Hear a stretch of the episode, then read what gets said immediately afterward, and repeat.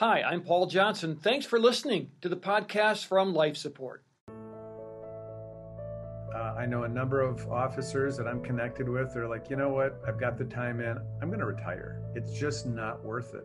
And then the man, the assassinations, the killings uh, towards law enforcement, it, it's alarming. It's really alarming. So it's very discouraging right now in, in the law enforcement community. The words of a church planter with a background in missionary work and law enforcement. Glenn Hirschberger talks about an exciting new vision for the law enforcement community today on life support. Everything you do from then on is different. One of the detectives, I think his name was He was Derek. a golden boy. All we can do right now is come together. extreme domestic violence, multiple rapes. Welcome to Life Support, hosted by Pastor Paul Johnson from Ridgewood Church in Minnetonka, Minnesota. My name is Steve Johnson, Director of Five Stone Media, co sponsor of this program, and our goal is to use story to bring hope and healing. And now let's join the conversation with Pastor Paul. Hey, welcome to Life Support. So glad you're with us today. What we do on this program is we tell stories to help you find a deeper relationship with Christ, and we do it through talking about suffering, trauma, trials, difficulties, challenges, all of those things where Jesus shows up, and he does show up when you need him. And so I'm really, really thrilled to be uh, joined by a guest today who I just have a ton of respect for, who is the Executive Director of Church Planting for Great Lakes region of Converge. His name is Glenn Hirschberger. And Glenn, thanks so much for being here. I really appreciate it. Thank you, Pastor Paul. All right, so you're um, in Wisconsin right now, correct? That is correct. And you're kind of near the border of Minnesota and Wisconsin. So are you in Packer country or are you in uh, Viking country there? No, well, I tell you what, it's a mixed bag where I live. Uh, we have a lot of Minnesota fans on this side of St. Croix, but uh, I was raised in Wisconsin, so it's kind of by default, I have to be a Packer fan. So you're on the Packer end of things, but when you're, you know, when you're speaking in Minnesota, you got to tuck that away. It doesn't always go over very well here. I'm very stealth, very stealth. Good, because you know God might, you know, how Paul always prayed to have that thorn taken away. I've got Packer fans, and you know, on staff here, and it's a constant problem when I when I come to work. So It sounds like a blessing, actually. All right, now, um, here's the thing about Glenn Hirschberger that I, I find fascinating is that you haven't always been uh, a church planting guy. You have a whole career before that. Why don't you just take us back to, you know, um, just kind of just give us a quick recap of your story and, and what you did before you became the executive church planting director. Yeah, well, it's an interesting story. Um, got into law enforcement, worked at a sheriff's department in Green Lake, Wisconsin for a few years, then went to Fond du Lac City. And then I thought I was done with law enforcement, had a good career, uh, total with even part time, 24 years. And when I went to Lake Mills, Wisconsin to plant a church, my old chief deputy hired me part time, uh, which aided the church plant tremendously. People trust law enforcement for the most part and uh, I got into the schools teaching kids DARE and so forth. And uh, yeah, it was uh, did that for about eight years, and then God called us to Panama. Actually, I was in the church plant for eleven years. Then God called us to plant a church in Panama City, Panama, uh, targeting or reaching out to the expatriates that spoke English. And so we were there for four years. Um, got the church up and running, LifeBridge International Church. It's a wonderful, wonderful ministry and then Converge hired us as directors of mobilization, and we worked in uh, Orlando in the Converge office for about three years. All right, so tell me what it's like to be a believer in Jesus Christ in the law enforcement community.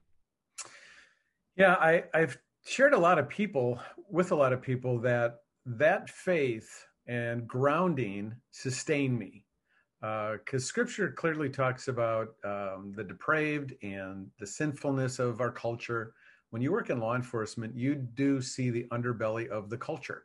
Um, and I worked many years for, uh, you know, a night shift. Uh, and I just had this conversation with someone recently that nothing good happens after midnight. There's a lot of darkness, and it's not just because the sun set. Mm-hmm. Yeah, it's a good thing to tell our kids. They, I don't think they believe us when we tell them that, but, um, but here's the thing. Um, I got to, you know, Wendy and I were kind of exposed to that community uh, from the other side as a, a, a family, a victim of a, of a homicide. And so we all of a sudden became well acquainted with uh, a team of detectives and this how this kind of whole process worked. And they would, as we got to know them, they would begin to open up about these kinds of things, about what they saw and their frustrations and things like that. And um, and I just want to say before we go any further with that is, uh, you know, law enforcement is under siege right now, and uh, our experience with with um, these guys was was amazing. They were professional. They they cared about what they were doing. They they they went beyond uh, the the pale to help us out. But um, they would you know they they started to open up. It's really rough out there, isn't it? I mean, the, the stuff you see. Did, how did that? How did you? Did that conflict with uh, the worldview that you had when you first started? That this really isn't what the world's like. And, oh no, like it really is like this. Yeah, well, you know, when you're 21 years old, uh, as many of us know, you think you know a lot, but you really don't know anything. And I was pretty optimistic. And I always tell the story. I, I wasn't smart enough to go become a doctor or, you know, a physician of some sort. And I wanted to help people. That that was the driving force to really help and serve people. Well, you get in maybe a couple hours, a couple days, and you realize really quickly that people don't want your help and uh, so that was a tension that you live with because you really do have the motivation. Most of us that get into this career really want to help people. Um, and some people will receive it and others reject it. And, you know, you, you see the suffering that's caused by their poor decisions. And there's nothing that we in law enforcement can do. We can just respond. And so that probably was the most frustrating thing. Um, and then you get jaded. So when I work night shift, uh, you get lied to, you get spit at, you get cussed at, uh, and you're like, you're kidding me. You know, I'm just trying to help you. And, and that may mean actually arresting them. And I've had people that I've arrested that actually, when they got out of jail, they thanked me because it was a wake up call for them. But yeah, it's, it's tough out there currently. It's unprecedented. We haven't seen this in a long time in our culture and it's, it's pretty bleak. Yeah. Tell me about that. I wanted to get there next. What do you see happening right now? What, in your mind, is the most difficult thing to be watching happening in our culture right now regarding how law enforcement is being seen and so forth? I think it's the narrative that you watch or you read in the news that isn't really truly reflective of our culture. Uh, I read a Gallup poll back in May that said uh, of the professions, our, our culture really still trusts law enforcement. It's like 56, 57%. Uh, I might add that only 8% trust our senators. So, you know, just keep that in mind. Um, I think there's uh, this feeling in law enforcement that they're not supported. Um, they're very uh, you know the culture is suspicious of them. You can't do anything without a camera smartphone videotaping you know what you're trying to do. And that 30 second video isn't always representative of what's really happening happening in that case. So i think you have that. Uh, i know a number of officers that i'm connected with they're like you know what? I've got the time in. I'm going to retire. It's just not worth it. And then the man, the assassinations, the killings uh, towards law enforcement, it, it's alarming. It's really alarming. So it's very discouraging right now in, in, the law enforcement community. Where do you see all this heading? In other words, 10 years from now, are we going to have any new police officers? I mean, sometimes my kids will be watching commercials for, say, the Minnesota State Highway Patrol. They're they're recruiting and you know, uh, they'll say, "Hey, you know, I, would like to do that." And one son will look, "You don't make enough money, do you, Dad, to put yourself through that?" Are we going to have any police officers if this continues? Because I can't imagine very many young people really thinking this is a worthwhile trade-off. Yeah, I mean, from the agencies that I'm connected to, you know, recruitment is down certainly, but I'm an optimistic. I think we'll weather this. Um, this is a noble profession. This is an honorable profession. I would say 99% of the officers out there are good people that want to help people. Yes, you have bad apples in every bunch in every walks of life. Unfortunately, we're the front line of government. And so we're we're the protectors, we're the guardians. And uh, people in our culture in America, we don't like being told what to do. So don't infringe on my rights. And when I cross that line, uh, there's consequences. So I do think you know it's the narrative that can be played out, and I do think we can we can overcome this. I really think we can overcome. It as a believer in Jesus Christ, and a lot of people listening to this and watching this right now are believers in Christ. Can you give us some counsel? How are we to see this dilemma? We we we want to support law enforcement, um, but I'm well aware of the fact that I I'm I'm white. I grew up in a white community. I've never walked in the feet, you know, the the the shoes of an African American or person of color. I don't know what it's like. How do I kind of figure out what to believe and, and where to go with this? We'll be back to the conversation with Paul and Glenn in just a moment. You know, Pastor Paul is a survivor of family trauma himself, losing both a wife and a son. And that's what life support is all about survivors in discussion with survivors. My name is Steve Johnson, Executive Director of Five Stone Media, and we are so proud to be a co sponsor of this program. And for more about our work, you can log on to www.lifesupportresources.org. And now, back to Pastor Paul.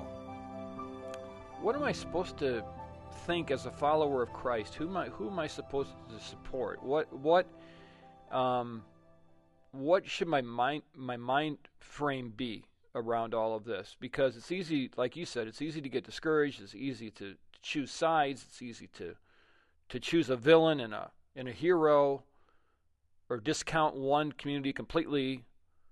And I think that's a struggle for a lot of people because as I as I watch all of the narrative in front of me, the political narrative and, and this whole law enforcement thing, unfortunately, has become a political football now. You, you can't be in the middle anymore. You can't you can't say, well, you know, hey, that's a good point. That's a good point. It's like no, you're either good or bad. And I'm not sure that a Jesus follower should take that tact. I mean, if anybody should be open to justice and, and, and the oppressed and thinking this through, it's us, I would think. What do you think?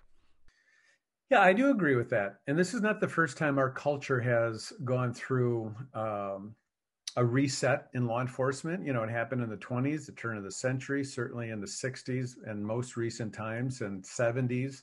Uh, there's always been this proactive reform in reaction. And so standards have been increased uh, I had I had a lot of training in my in my 24 years. Like we are highly trained individuals, and whether it's at the range, whether it's uh, you know physical altercations, um, but I do think I think the law enforcement community. You know, I, I was under the era where community-based policing was really the emphasis. This is maybe prior to Columbine shooting out in Colorado.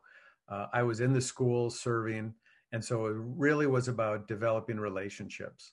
And so, how can we truly understand if we don't take the time to listen and talk to the people that we're charged to protect and serve? So, you know, to answer your question, I'm not going to take a political side in law enforcement. I'm on the side of law and order. Uh, you know, I'm on the side of the policies that I fall under in the police department. So, uh, I'll give you an example. When I got hired in Fond du Lac, uh, I'm reading the policy that was part of my training. And back then in 1988, they had a policy that you could fire a warning shot in the air. And you're like, okay, well, that bullet's going to come down somewhere. So I thought, okay, that is a policy that has to be changed. So there's constant rewriting, adjusting. You you see that in high speed chases. You see that in stop and frisk situations. Um, and so I think it's it's always an ongoing reform within law enforcement because we're so visible representing the government that we're charged to serve. Yeah, and as you said earlier, the I mean, this uh, thing called a cell phone has really changed everything, hasn't it? I mean, everything now is on video. And you see something on TV and you go, you really make a decision guilty, innocent before a trial. And I would assume, as from an officer's perspective, to to intervene with all these people filming you would be terrifying. You know, like if I, what if I say the wrong thing? What if what if that gets perceived that way or that way? And I would think that would be very difficult to do your job. Well, and the thing is, it is difficult, but law enforcement should help themselves. they should be very keenly aware that someone is watching, not that they never weren't watching, but now it's being recorded. And like I said earlier, that 30 second snippet may not do justice of the true actual reality of that incident. Um, yeah, I think we've got to get better at trying to diffuse um, situations. Um, you know, I I'm not a big guy, but I'm not a little guy. I never wanted to get in a fight so I could use my words to diffuse uh, situations and not escalate. But you're emotionally charged. You know, I've been on a number of high speed chases in my career. I've been on probably six shoot don't shoot uh, situations. I never had to I never had to shoot anyone. I've had my weapon, you know, pulled. Um, and what the public doesn't realize that it's like 95% of all law enforcement never even pulled their service weapon in their whole career. But the big cities, obviously, that's a different statistic. Uh, and we have, you know, we have to write reports, Pastor, that it details everything. And we have to keep records for the federal government, the state government. And so there is well documentation of what's really going on that you don't always see in the news. Yeah, and that sounds like the funnest part of the job is sitting there writing reports um, all of the time. Now, how did you make this change from a law enforcement officer to a church planter? And then you kind of mixed them up for a little while there, but maybe that was part of God's transition in your life. Uh, why? Why that transition? You know, it's interesting. I so value the local church, and people need to serve in the local church to discover what is their calling, what is their giftedness.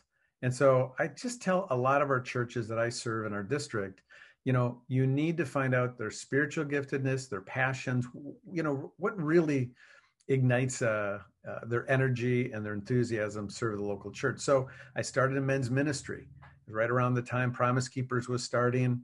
Um, I I was pretty evangelistic at the police department. I actually did start a police chaplaincy, and that's another whole story we could share some other time. But um, I don't want to see anyone go to hell. Hmm. And I think we've got a calling to be evangelists and uh, to share the good news of Christ to whoever. And so it just happened to be in law enforcement. Um, but then I got this call, like I sensed this holy discontentment. Like, is there something else, Lord, that you want me to do? And sure enough, uh, I didn't see it coming. We had been taking our church in Lake Mills to Ecuador on short term mission trips. And so I kind of got a sense that maybe God was going to send me to, um, you know, to, uh, to Ecuador, but it was Panama. When I was leaving Fond du Lac to start a church, uh, it was with the sole reason to reach a community that didn't have an evangelical, you know, gospel centered church. So you got to go back on the calling. Not everybody's called into law enforcement or ministry as a pastor, uh, but I do believe everyone's called to do something for God. And you listened to that calling and you moved forward. Now, how hard of a d- decision, how difficult was that to leave what you knew behind and venture out into this sort of new territory? Well, what I love about Converge is you go through an assessment and then you have a coach. If I had to figure this out on my own, uh, there's no way I could have done it. I, I would have crashed and burned. Uh, so that's part of it. You know, it's the systems, the coverings, the organization that you're with. I think that's a big part of it. Uh, never felt that I was doing this alone. So we had sending churches that supported us. Uh, and then my wife of 37 years this year, she was supportive. But if my wife said, no, we're not doing that, I would have listened to that. Because and I saw in law enforcement, I saw in law, Pastor, I saw in law enforcement uh, if the spouse was not supported, the officer would quit. I see that in ministry. If the spouse isn't supported, the, the pastor's not going to last. Yeah, the unspoken heroes are the pastor's wives. I mean, they have to provide emotional support. Everyone in the church thinks they know everything about what's happening in the church when uh, many times we don't tell them very much because we want them to actually have a joyful experience in church. And if they knew all the problems, they wouldn't and it's a very very difficult role and um, that's that's really a good insight yeah pray for your pastor's wife and and and and leave her alone i mean encourage her and be her friend and don't talk to her about church all the time because i think she probably wants to talk about some other things right. so here you are now you're becoming a church planter and and you got this in your veins now. And by the way, Converge. When we talk about Converge, it it's a uh, denomination. I guess it's a it's a, a, movement of churches around the country. Many would remember it as the uh, Baptist General Conference.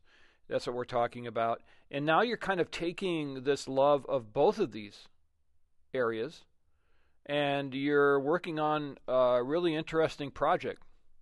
Tell me about it. Yeah, well, I think it started when I was working in Lake Mills. I got hired part time, and I'm working small department of 11 officers. But you know, the spiritual conversations that I would have. And then uh, I believe it was five of the officers had visited the church.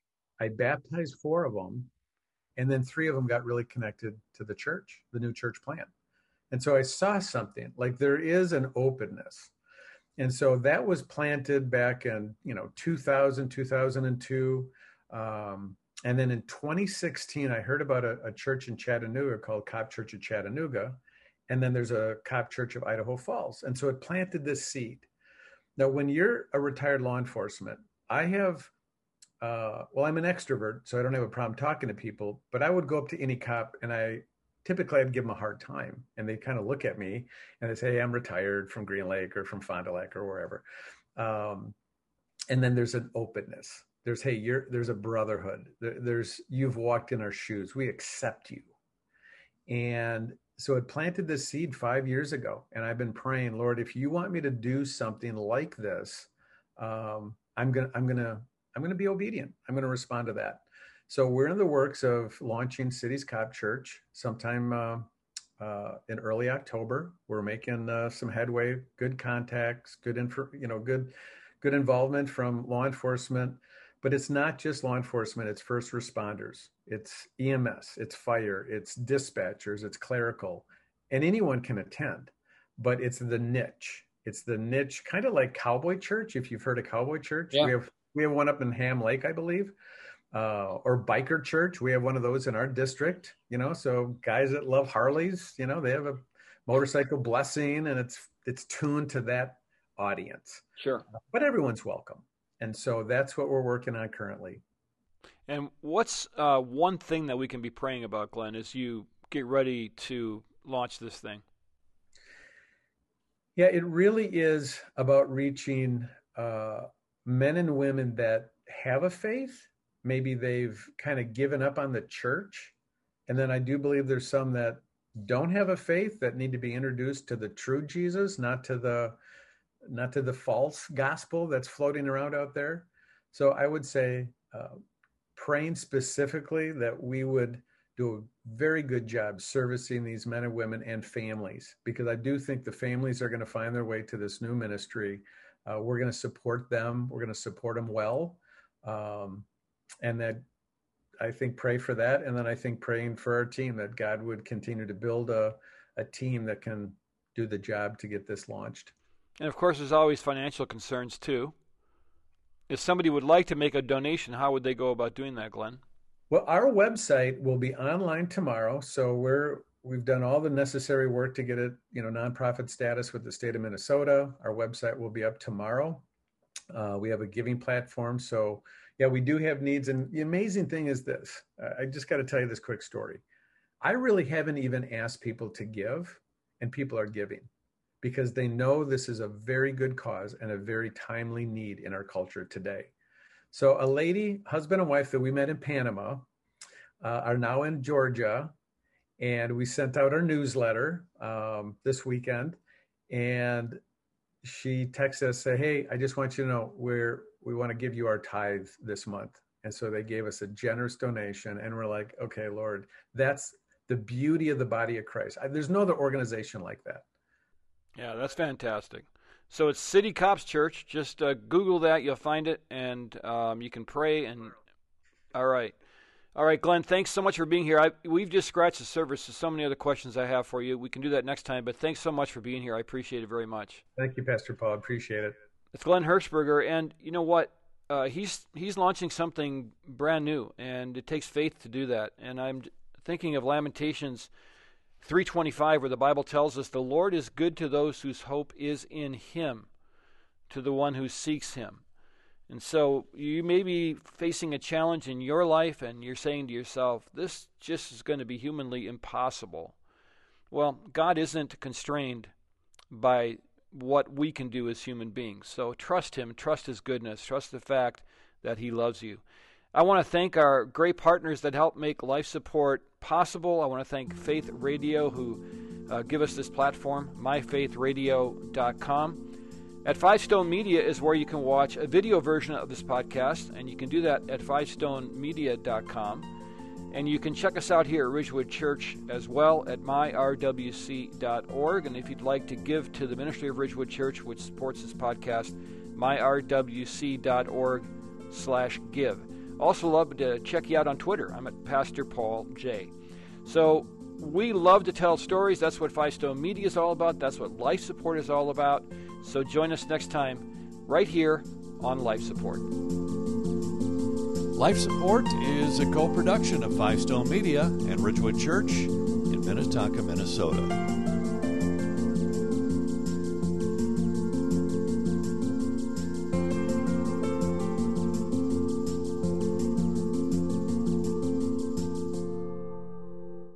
For listening to this Life Support podcast. These conversations are available because of listener support.